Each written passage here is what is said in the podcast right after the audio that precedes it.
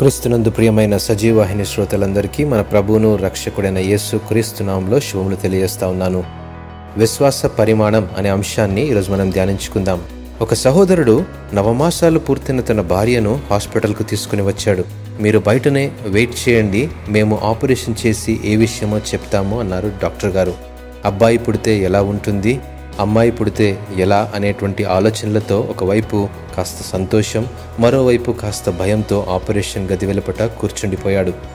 దేవునిపైనే భారం వేసి డాక్టర్ గారి సందేశం కొరకు వేచి చూస్తూ ఉన్న అతనికి సిస్టర్ గారు వచ్చి వార్త తీసుకుని వచ్చారు. మీకు అబ్బాయి పుట్టాడని ఆ యొక్క అబ్బాయిని తండ్రి చేతిలో పెడుతూ క్షమించండి మీకు అబ్బాయి పుట్టాడు కానీ ప్రాణం లేకుండా పుట్టాడు అని చెప్పింది. ఆ వార్త వినగానే కుప్పకూలిపోయాడు. నా ఊపిరితో నవమాసాలు మోసి కడుపులో ప్రాణం పోసిన బిడ్డకు ఇప్పుడు ప్రాణం లేదనే వార్త తల్లి గుండె బద్దలు చేసింది. నా భుజాలపైన ఎత్తుకొని పెంచి పెద్ద చేయాలనే కన్న కలలన్నీ ఒక్కసారి నీరుగారిపోయాయి. తండ్రి ఆశలన్నీ అడియాశలైపోయాయి.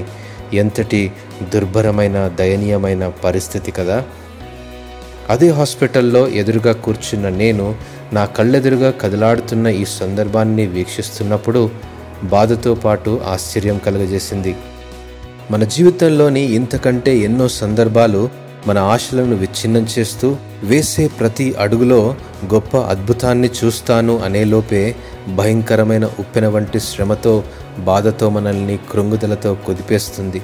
మనం ప్రేమించే వారిని కోల్పోయినప్పుడు బంధాలు బంధుత్వాలు మనతో తెగతెంపులు చేసుకున్నప్పుడు వివాహ సంబంధంలో మీరు నాకు నచ్చలేదు అని వార్త విన్నప్పుడు ఇలా ఎన్నో సందర్భాల్లో విచారం కన్నీళ్ళు తప్ప ఇంకా ఏ సంగతులు కూడా గుర్తుకురావు ఇలాంటి సమయాల్లో మన విశ్వాస పరిమాణం ఎంతో దాని కొలత ఎంతో మీ ఆలోచనలకే వదిలేస్తున్నాను.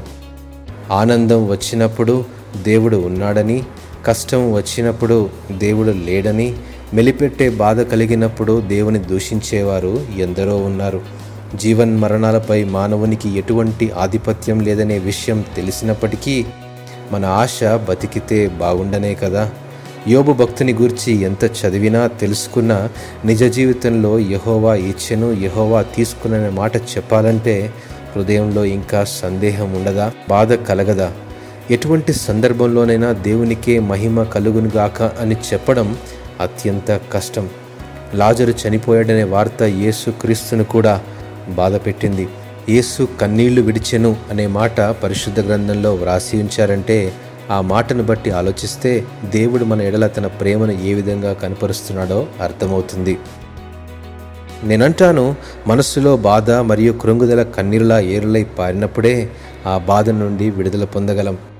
దేవునిపైన విశ్వాస పరిమాణం మనకు శ్రమ కలిగినప్పుడు కష్టం కలిగినప్పుడు నష్టపోయినప్పుడు ఎడబాటు కలిగినప్పుడు చేతిలో డబ్బులు లేనప్పుడు తగ్గిపోయిందంటే మన విశ్వాసానికి మనమే ప్రశ్న వేసుకోవాలి.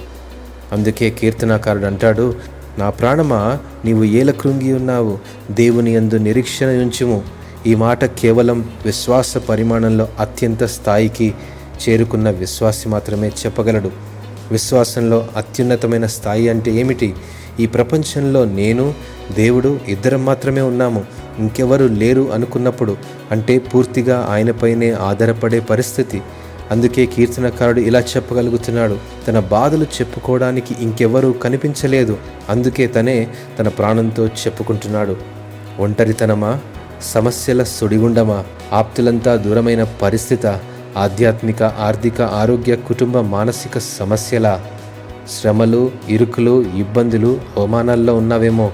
సమాధానం లేదనుకుంటున్న ప్రశ్నల్లో ఉన్నావేమో? పరిష్కారం లేదనుకుంటున్న సమస్యల గమ్యం లేని పయనమేమో? అయితే నీ ప్రతి పరిస్థితికి పరిష్కారం నిరీక్షణతో కూడిన మన విశ్వాసంలోనే ఉందని జ్ఞాపకం చేసుకోవాలి. సమస్య కలిగిందేమో? ఇప్పటికే ఒక పరిష్కారానికి వచ్చేసావేమో? ఇక ఇది నా జీవితంలో సాధ్యం కాదని తీర్మానించుకున్నావేమో? నీకు సాధ్యం కాకపోవచ్చు కానీ నీవు విశ్వసించే ఏసయ్యకు సమస్తము సాధ్యమే. అందుకే అబ్రహాము నిరీక్షణకు ఆధారము లేనప్పుడు అతడు నిరీక్షణ కలిగి నమ్మెను. ఆ నిరీక్షణ అతనిని సిగ్గుపరచలేదు. నీవును నిరీక్షించగలిగితే ఆ విశ్వాసం నిన్ను కూడా సిగ్గుపరచదు.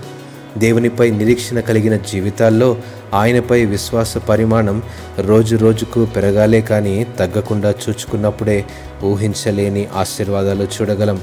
దేవుని ప్రేమ మనల్ని ఎన్నడూ ఎడబాయదని గ్రహించినప్పుడే జీవితం కొత్త మలుపులు తిరుగుతుంది. ఈ లోకంలో జీవిస్తూ ఉన్నప్పుడు బాధ కలిగిన ప్రతిసారి మోకరించి ఆయన సన్నిధిలో గుండెలు బ్రద్దలు కట్టుకొని ఆయన కౌగిలిలో కన్నీరు కారిస్తేనే పరిష్కారం దొరుకుతుంది. బాధల్లో శ్రమల్లో ఒంటరైనప్పుడే దేవునికి అత్యంత దగ్గరవుతావనే సంగతి ఎన్నడూ మరచిపోవద్దు. ప్రయత్నించి చూడు దేవునిపై విశ్వాసం అనుభవం మరింత రెట్టింపవుతుంది. దేవుడు ఈ వాక్యమును ఆశీర్వదించునుగాక. ఆమెన్.